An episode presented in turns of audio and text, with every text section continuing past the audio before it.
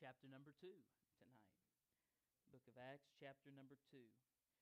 And we are uh, continuing with a Bible study, a series that I began two weeks ago on a Wednesday night. Uh, and that is a series on our culture. Our culture. And when we say our culture, we are talking about the culture of this church. What we want the culture of this church to be, not, necess- not just what we want the culture of this church to be, but what we believe that God desires the culture of this church to be. We do not just want to be a church, we want to be an extension of the church. And so we are hungry to have an apostolic uh, culture at Sanctuary. Amen. I'm going to read from Acts 2, beginning with verse number 42 down through 47. You can remain seated for the reading of the word tonight. It says, And they continued steadfastly in the apostles' doctrine and fellowship, and in breaking of bread and in prayers. And fear came upon every soul, and many wonders and signs were done by the apostles. And all that believed were together and had all things common uh, and sold their possessions and goods and parted them to all men as every man had need. And they, continuing daily with one accord in the temple and breaking bread from house to house, did eat their meat with gladness and singleness of heart, praising God and having favor with all the people. And the Lord added to the church daily such as should be saved. Amen. So we continue tonight to talk about our culture. Our culture if we're going to have a strong culture in this church, it's not going to happen by accident. It doesn't just. It doesn't just. Um, it doesn't just happen because we want it to happen. It, things like this happen because we make them happen. We make them happen, and uh, we get very serious. In the word I'll use in just a few minutes, we get very intentional about seeing these things take place.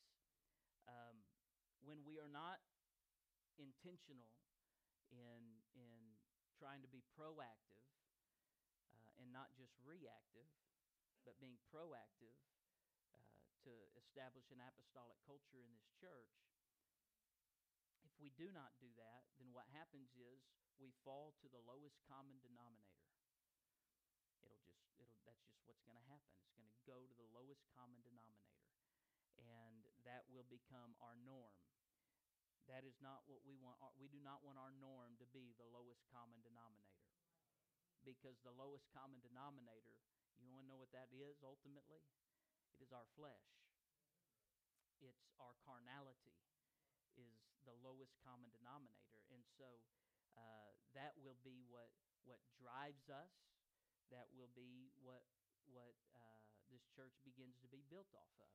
If we are not built off of the Word of God and have that kind of a culture, then we are built incorrectly and we will not long stand. And I have seen things through the years that looked real good, that stood for a certain amount of time, but they didn't stand the test of time. Um, and and history is actually replete with examples of what I'm talking about tonight. Things that were not built correctly so eventually they become either uh, of no use or they fall into a state of disrepair. There is nothing sorrier than an apostolic church that is in a spiritual state of disrepair. It's a horrible thing. It is a horrible thing to think that that you're a people that has the, the message and yet your culture is such that the message is overshadowed by everything that's wrong. Isn't that horrible? And so we want to be we want to get serious about this. And so um, because of that, I, I, I be, taught that lesson a couple weeks ago, and I want to continue it tonight about a church culture. We talked last time about what the the uh, culture of the early church looked like, and I guess I really kind of got to preaching last time um, about some of the things we want to see. the Bible said that they were those that had turned their world upside down. Said that they were those that had filled Jerusalem with their doctrine. And we want to be a church that fills Jonesboro with our doctrine. Somebody said, I don't think you should call it your doctrine. You know, it is our doctrine.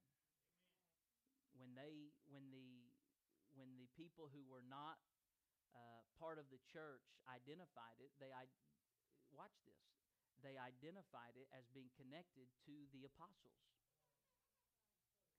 And so, what the people who said they followed Jesus and believed, they said, These are the things. It, it wasn't just them saying, This is what we do, it was other people saying, These things define this group of people.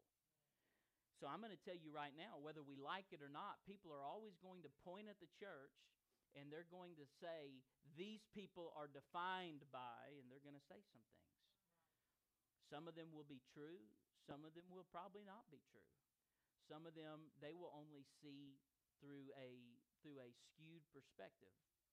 I'll give you an example of that. Some people will never understand the life of holiness that we seek to, to live uh, because they don't they don't understand the reasoning behind it, and so you know they may make derogatory statements about um, our culture of holiness, but uh, but we can go out and we can live holiness in such a way that we give it a good name. Please don't ever be a sour Pentecostal.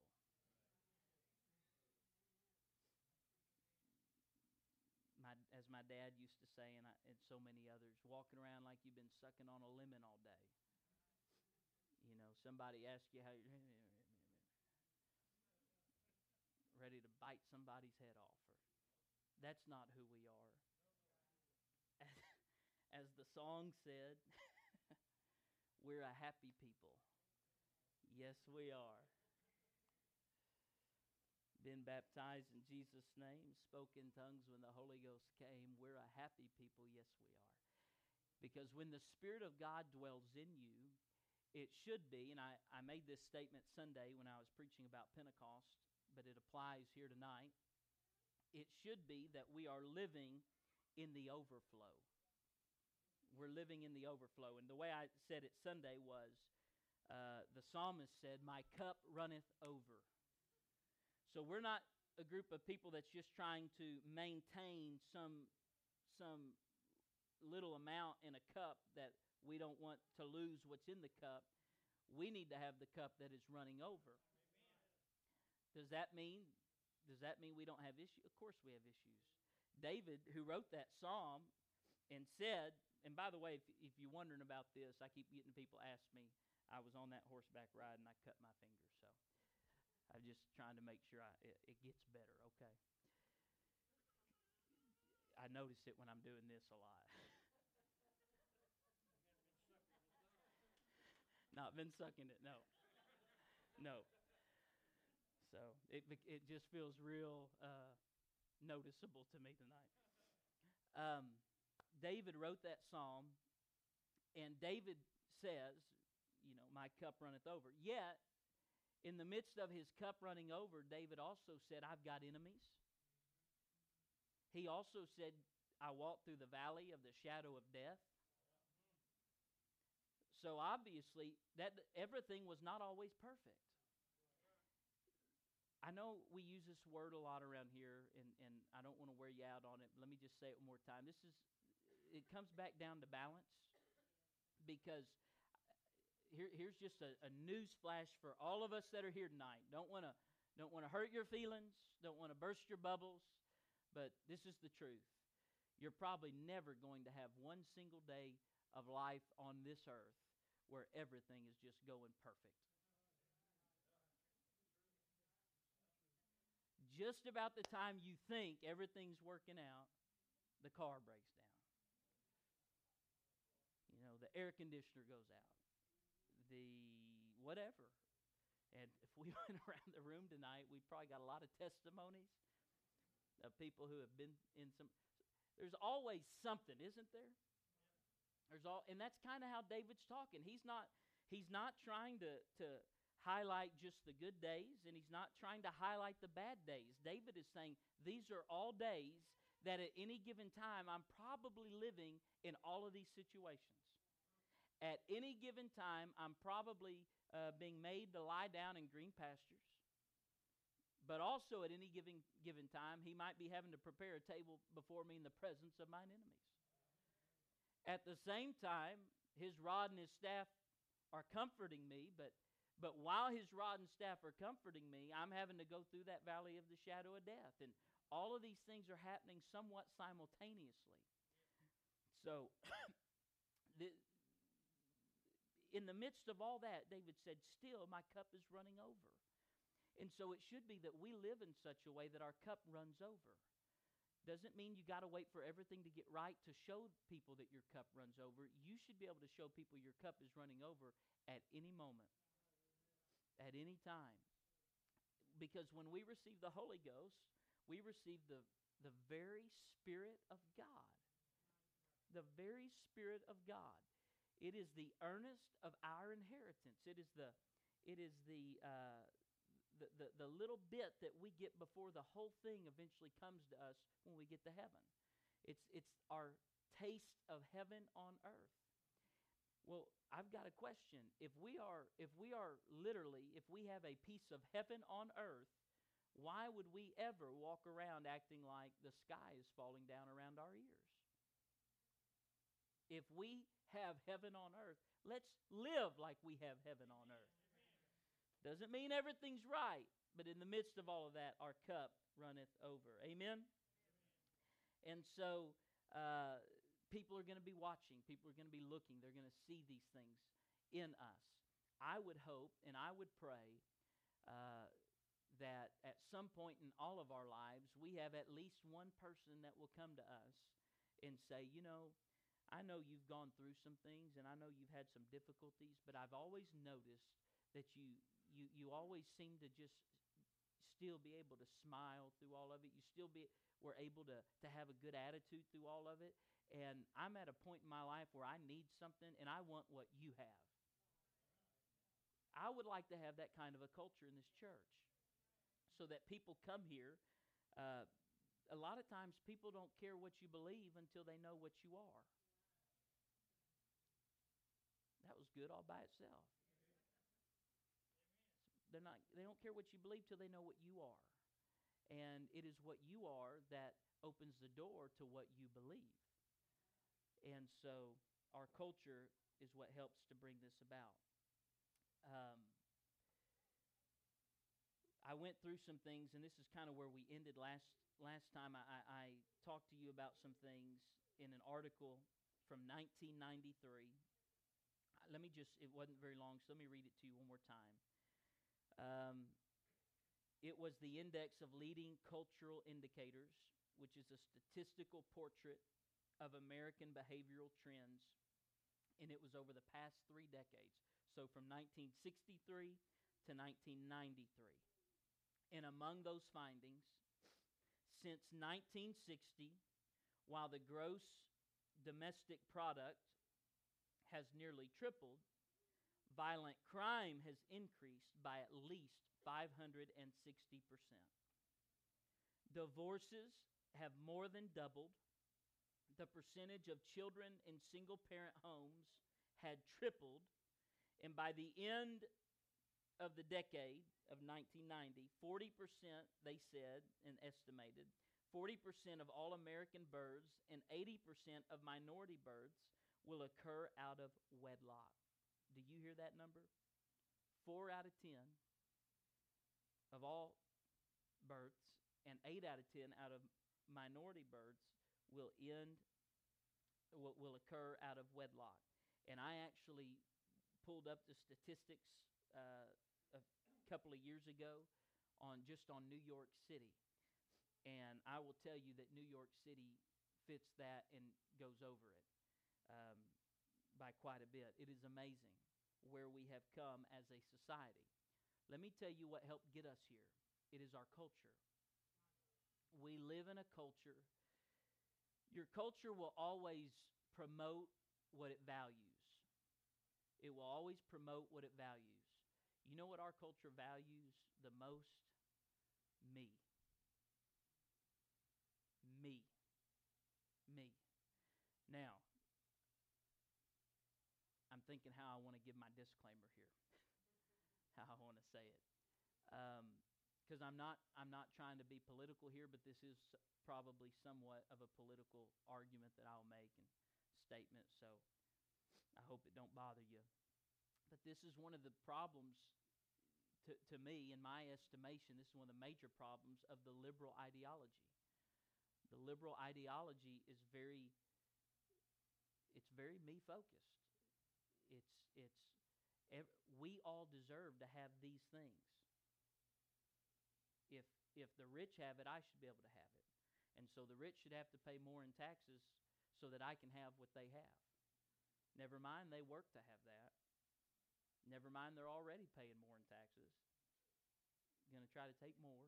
I know I shouldn't. Some of y'all probably think I shouldn't talk like this, but it's it's true, and, and and so we've got people trying to take take take because because it's it's me me me, and so, um, and by the way, by the way, one of the most irritating things to me, and and bothers me to no end, is to hear a celebrity get up and talk about what all everybody else should be doing, and then fly back to their yacht and get on it do their parties and and live their extravagant lifestyle. If you believe it so much, why don't you give all your money then? That's just a question I've got. That's just a question I've got. Don't want I'm trying to be good right now. Don't want don't, don't want, you know, American citizens to be able to, to carry a firearm, but they want their bodyguards to be able to carry them.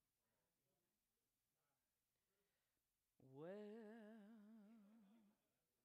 let me get back into my notes.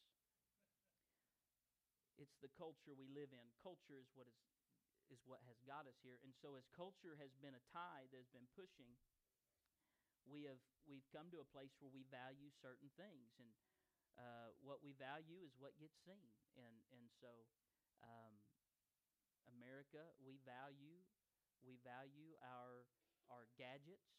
We value um, we value self, and so self is worshipped in America. It's the biggest idol of any idol. It's the idol of self. And if we're not careful, all of us can have the tendency to fall down and worship at that idol. That's why we go back to the cross and we, we come to the Lord and we, we kneel and humble ourselves before Him. So we, we want a culture that is actually very counterculture to the one that we live in. And that's not going to happen by accident. It's just not. It's, it's, it's going to require a lot of effort on our part. And so, um, the first thing that I would tell you to see this happen is that we have to have a vision of where it is that we want to go. The Bible said that where there is no vision, the people perish. That's what the wise man told us. If we do not have a vision, then we're going to die wandering around in search of what we do not know. So we have to have a vision. We have to have a, an end goal that we are focused on achieving and getting to. And we have to have that as a church. Now, everything I'm saying right now, you could take it and apply it to your personal life, but I'm really talking to our collective church body tonight. We have to have a culture here uh, that is driven by a vision. The vision that we have is to be an apostolic church in principle, in practice, and in power. That is, that is what we are seeking to become an apostolic church in principle, in practice, and in power. And so, to that end, uh, we are trying to reach. Typically, vision is transferred through preaching. And I would hope that as your pastor, the Lord will help me to always be able to cast a vision for this church to be more than we are. Um, I, will just let you in on a little secret right now. I don't think we'll ever get to the point where we're going to say, okay, we made it. We're here. We are always going to keep pushing to go deeper, to, to, to serve God more, to be more effective, to be a greater witness. We're always going to seek to expand whatever level it is that we currently are at. So I'm going to try to uh, to cast vision through preaching, um, but it's not just about me casting vision with preaching. It's about people grabbing a hold of that vision and saying that is what we will go toward. That is where we will head. Uh, this is not just some. This is not just some shot in the dark where uh, we have you have said something that that sounds good and it causes us all to clap and shout and praise God. We actually say that is our goal and that's where we want to go. And so, because that becomes our goal, we work toward that happening in our midst. We've had enough preaching to save the world. We have had enough preaching to save the world. And um, really, I mean, I, you know, I haven't been preaching near as long as some have, but I could stop today and just start recycling sermons over and over and over and over again, and those sermons would be enough to to for us to just try to focus on from here on out, and, and us we could make it to heaven. I think. Okay, we're not careful. What preaching has become to us is a, is a source of entertainment. It, it, you know, I mean, it, it really has, and and I, even as a preacher, I enjoy preaching. I enjoy teaching like this on a Wednesday night, probably more than just about anything in all the world. I love this. Uh, but if I'm not careful, this can become like a drug to me. It can become just as much a fix to me as it is to anybody else. I don't want to be preached to to be entertained. I want to be preached to so that the principles contained in the preaching will be will be implanted in my soul and they'll begin to grow into fruition so that my life will be changed.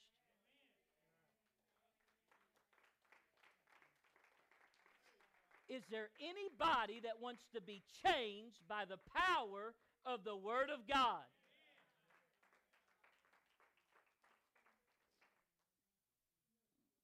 So, so let's not let preaching become our entertainment. Let, let's let preaching do its job, which is to, to feed the sheep, it's to cast vision, it's to get us all to heaven. Uh, let's take from it what we need to take from it. And let's not, uh, let, let's not make it where, where uh, things are falling on deaf ears. Let's internalize it, let's receive it. Amen.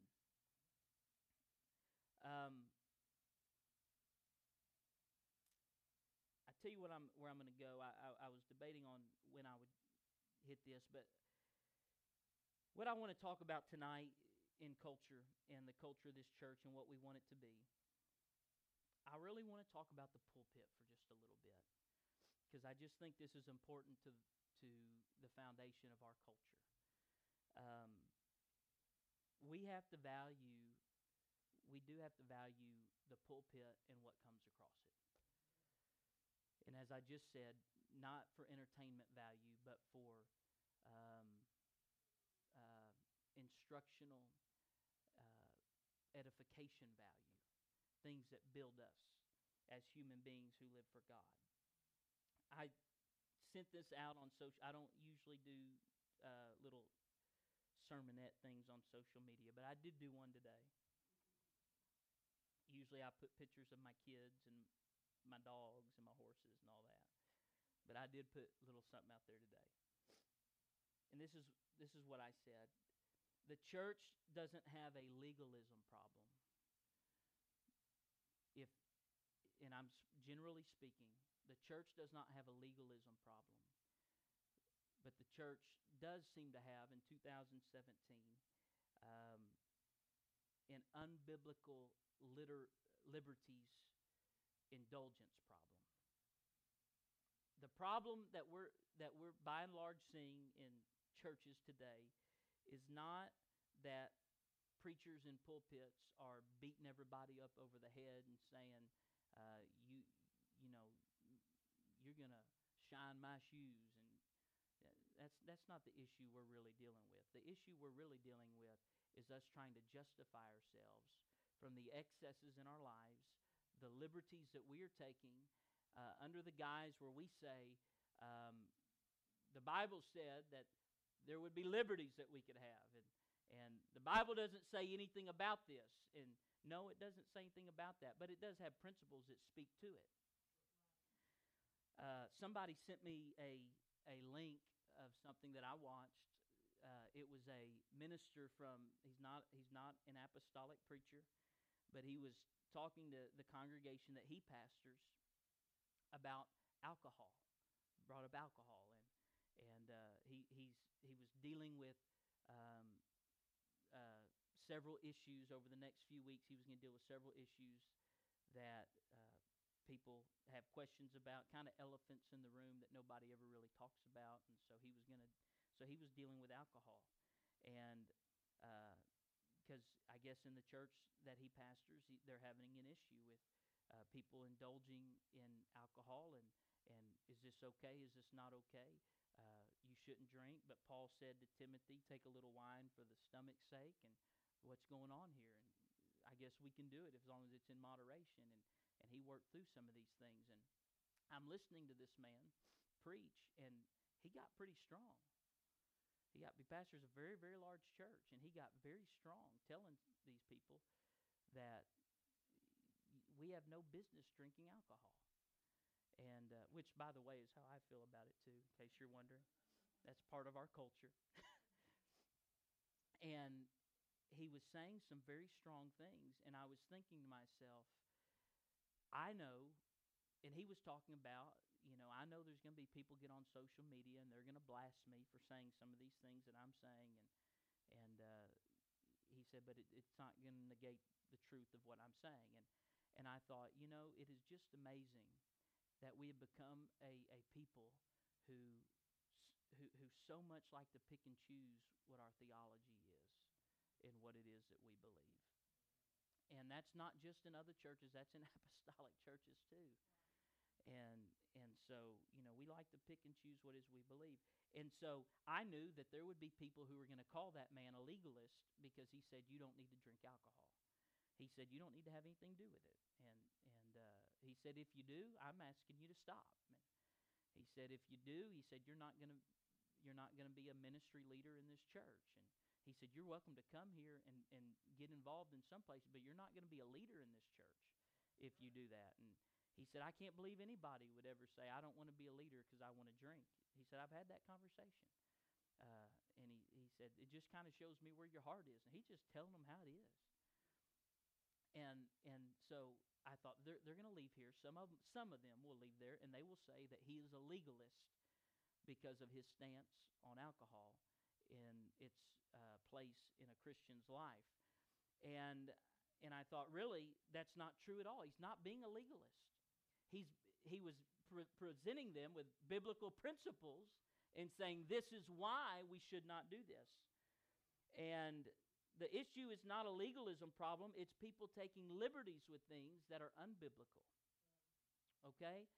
And so, in order to, to counteract that, we have to have strong pulpits. That's where I'm headed with that.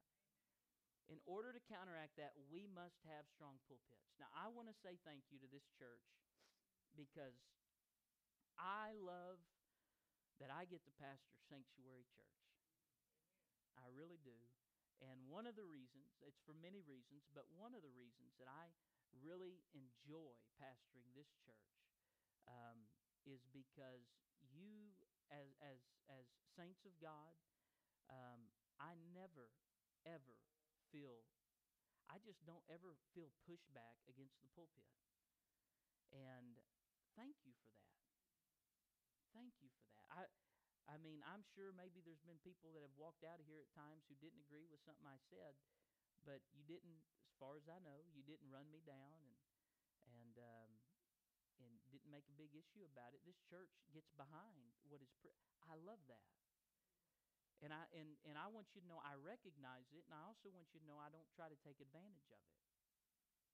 When we came here, one of the things I prayed very strongly about was, Lord, um, help me that the things that I would preach in this church, I don't want to, years from now, I don't want it to be where I have to back up and say, you know what, I preached that, but um, I really didn't have the Bible to preach that or pr- Bible principles to preach that, so I'm going to back off of it now.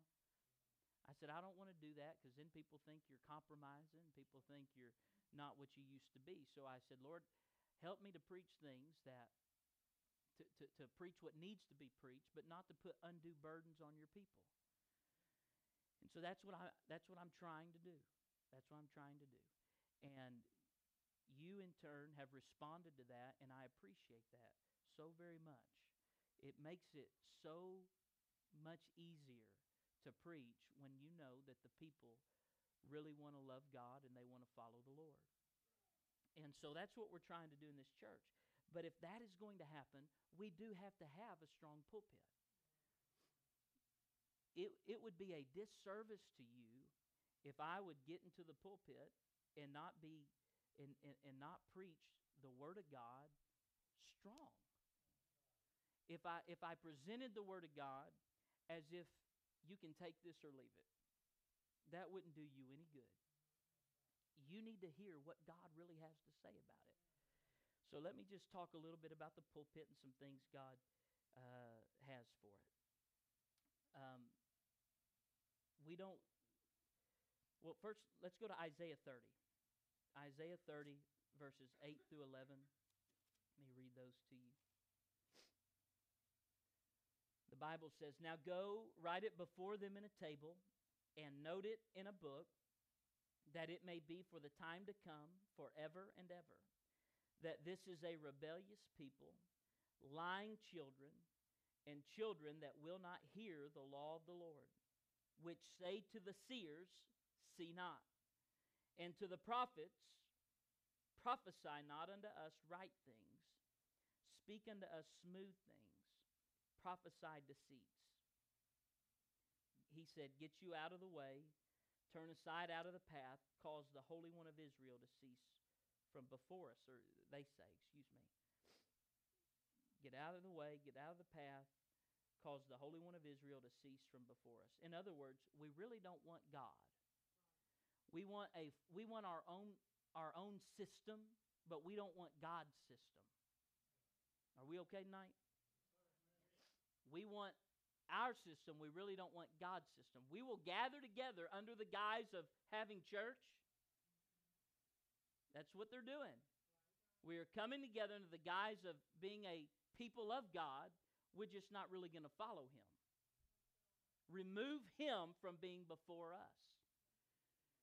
And so I, I, present that passage of Scripture to you tonight to say that's where we are in America. That's where we are in America. We really are living in a time, it's a rebellious people, it's lying children, children that will not hear the law of the Lord. And they say to the preachers, they say, Don't prophesy unto us right things, but speak unto us smooth things and prophesy deceits. And so, um, if we if we were to follow that and go down that path, then we'll just all be like uh, those children who followed the Pied Piper, or those uh, those children that followed the Pied Piper out to wherever it was he took them. I don't even remember where he took them. Does anybody remember the Pied Piper?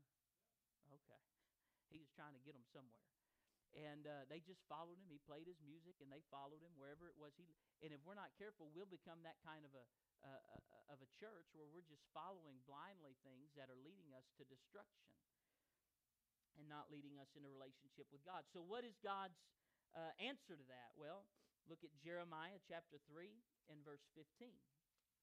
Jeremiah three and fifteen. This is how the Lord counteracts that. He says, And I will give you pastors according to mine heart, which shall feed you with knowledge and with understanding. when you study that and you begin to look what he means when he says pastors that are according to my heart, he is saying, I am going to give you pastors that are connected with, with who I am in my inner being, and they're going to have an insight into what it is inside of me that I am thinking and longing and saying, and they're going to help bring you along toward that. They're going to feed you with knowledge and with understanding. And this is the kind of pastor that God wants for every church. A pastor that is according to his heart, that's close to his heart, so that they can hear what thus saith the Lord, and then they can deliver that to a church. And so that's the kind of pastor I'm trying to be. I probably fall short as a pastor in a lot of ways at a lot of times. But I'm trying my best to be a pastor that is according to his heart. I want to hear what God is saying because I care about this church. I care about your families. I care about all of our souls. So I want to hear what God is saying so that I, can pass that on to you. Because the Lord said there's, there's going to be times that I'm going to speak to people individually. But by and large, God speaks to his people across the pulpit. We okay? Y'all know I'm not doing a self serving lesson tonight, right? Okay. Primarily, God speaks to his people across the pulpit. If we would receive the Word of God that comes across the pulpit, it would knock out 98% of counseling that's done in churches. I try, I, am like a pastor said, I try to do most of my counseling over the pulpit. I really do. Because one thing I don't want as part of our culture is that I've got to have five, six, seven appointments every day trying to help people continue to live for God. Y'all okay? I'm not talking about where there's a there's a calamity in your family and, and you, you're trying to walk through it and you need some help and that's not what I'm talking about. I'm talking about where we're all the time uh, at each other and and and you, you, we, we can't get some things right um, in our own spirit and so we have to be h- held by the hand all the time and somebody has to constantly be walking with us to make sure we're living for God. We want we want to be a church where um, we get a hold of what's coming across this pulpit because it will help us to live for God. So one of the that that's what I'm trying to do, okay? Now, Isaiah 58 and 1. I know I'm bouncing around here just a little bit, and I am trying to work my way to a close in case I've got y'all scared. Isaiah 58 and 1. That's why the Lord gives this word to the prophet Cry aloud, spare not. Lift up thy voice like a trumpet, and show my people their transgression and the house of Jacob their sins. We need somebody every once in a while to, to, to get up and say, I feel like the Lord is saying that there's some areas in our lives that we are sorely lacking and, and it's not because God's mad at us. God does that because he loves us. And he and he tells the prophet to not spare to, to spare not and to go ahead and cry loud because because he wants his people saved. And by the way, if the prophet does not do that, woe be to him because there's a whole lot of calamity about to fall on him. You can look it up in the scripture. So, um, we need somebody to every once in a while say, well, here's the way I say it. We need somebody to step on our toes every once in a while. And, and to say there's some areas we need to straight, straighten up in a little bit. And there's some things we need to we need to put a focus on and get back to God and get back to what God wants us to be in those areas of our lives. Weak pulpits will not do that. Weak pulpits will not do that. It takes a strong pulpit to do that. And so, one of the reasons I'm teaching this lesson tonight is not because we've got an issue with this, it's because I want to make sure we never have an issue with this. Because if if I don't talk like this every once in a while, then what happens is I get uncomfortable to say these things. And when I'm uncomfortable to say it, ha- have you ever had somebody maybe that worked with you or for you and you needed to say something to them but you couldn't? You know?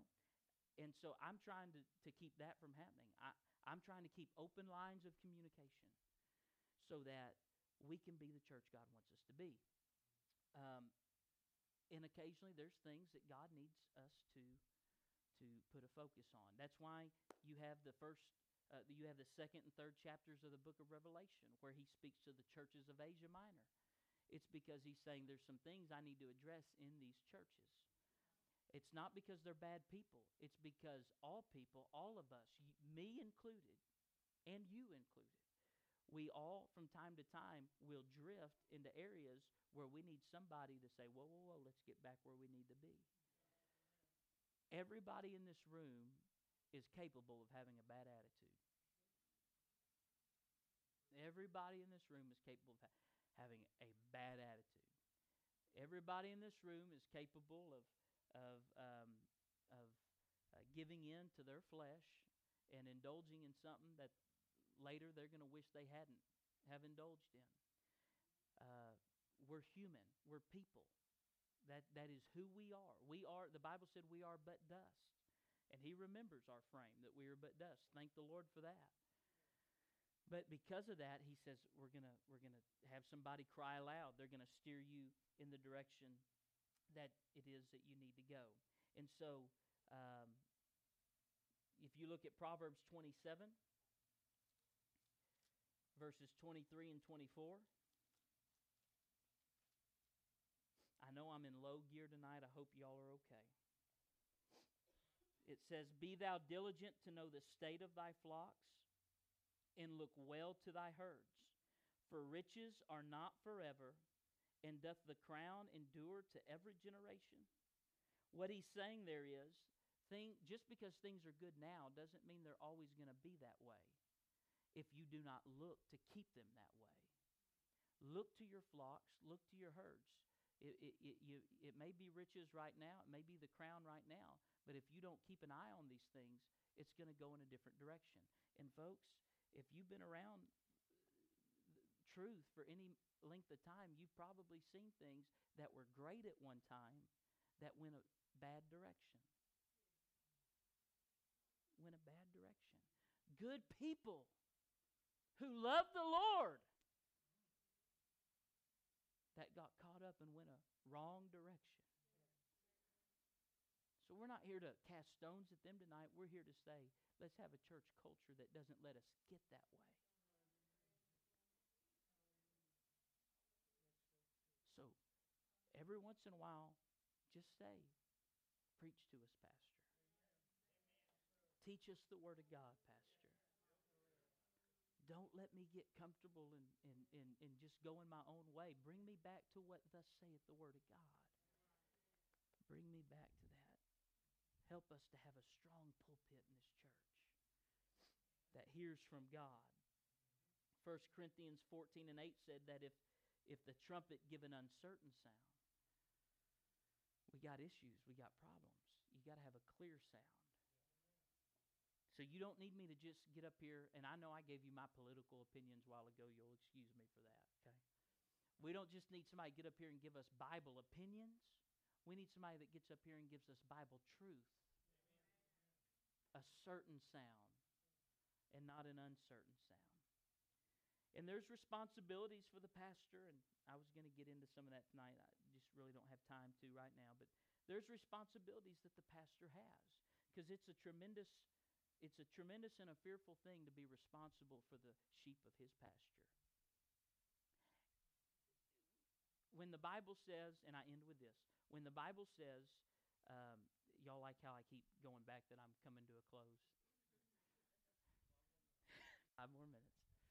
When the Bible says um, that obey them that have the rule over you, for they watch for your souls, uh, that they may do it uh, with joy and not with grief, for that is unprofitable.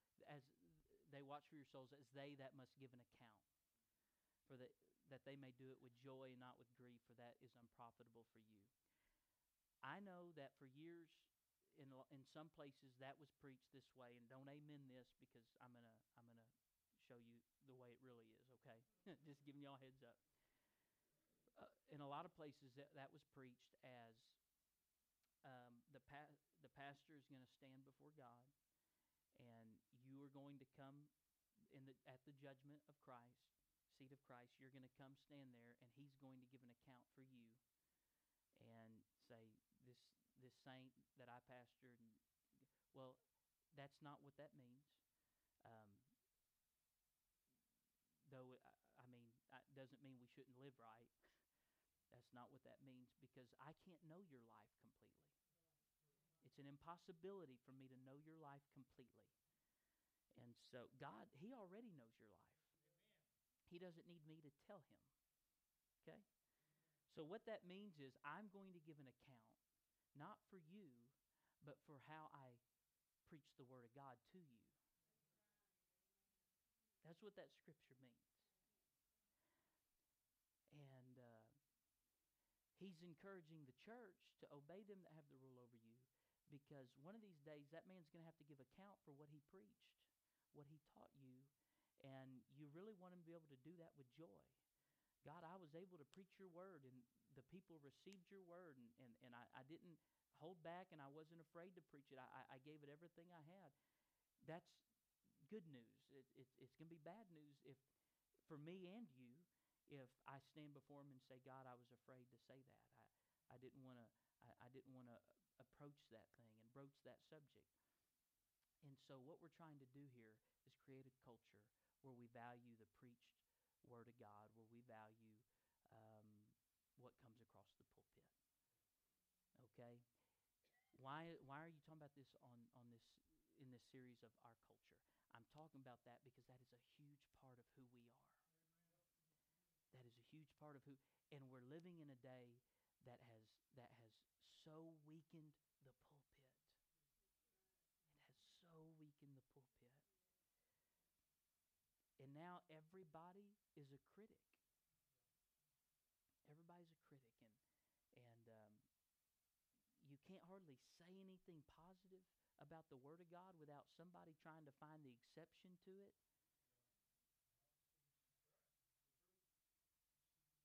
And that's that in that little thing I sent out today on the social media. That's why I said this. The first two words of that little post, if you go looking at it, are this: generally speaking. I said, generally speaking, legalism is not our issue. Taking unbiblical liberties are. Because I know somebody's going to say, well, I've seen preachers who. Okay. But that's not the biggest issue we got. The biggest issue we got is not preachers who are being legalistic. The biggest issue we got is all of us, this preachers included, taking liberties that are unbiblical, that are causing us to lose out with God and causing us, instead of growing in Him, causing us to pull away from Him. And so you put those little disclaimers out because there's always somebody out there ready to, to just pounce on that stuff. That's the culture we live because they've weakened the pulpit in their life. So what I'm doing tonight is preventative preaching. It's preventative preaching. I am encouraging all of us that are in this room. And, and by the way, I get preached to too. I, I, I make it a point to make sure I'm getting preaching. And I've got a pastor, and he will call me down. He will call me down. He's my dad. And that makes it double work, you know. But I'm trying to preach to this church. Let's not ever get to that place.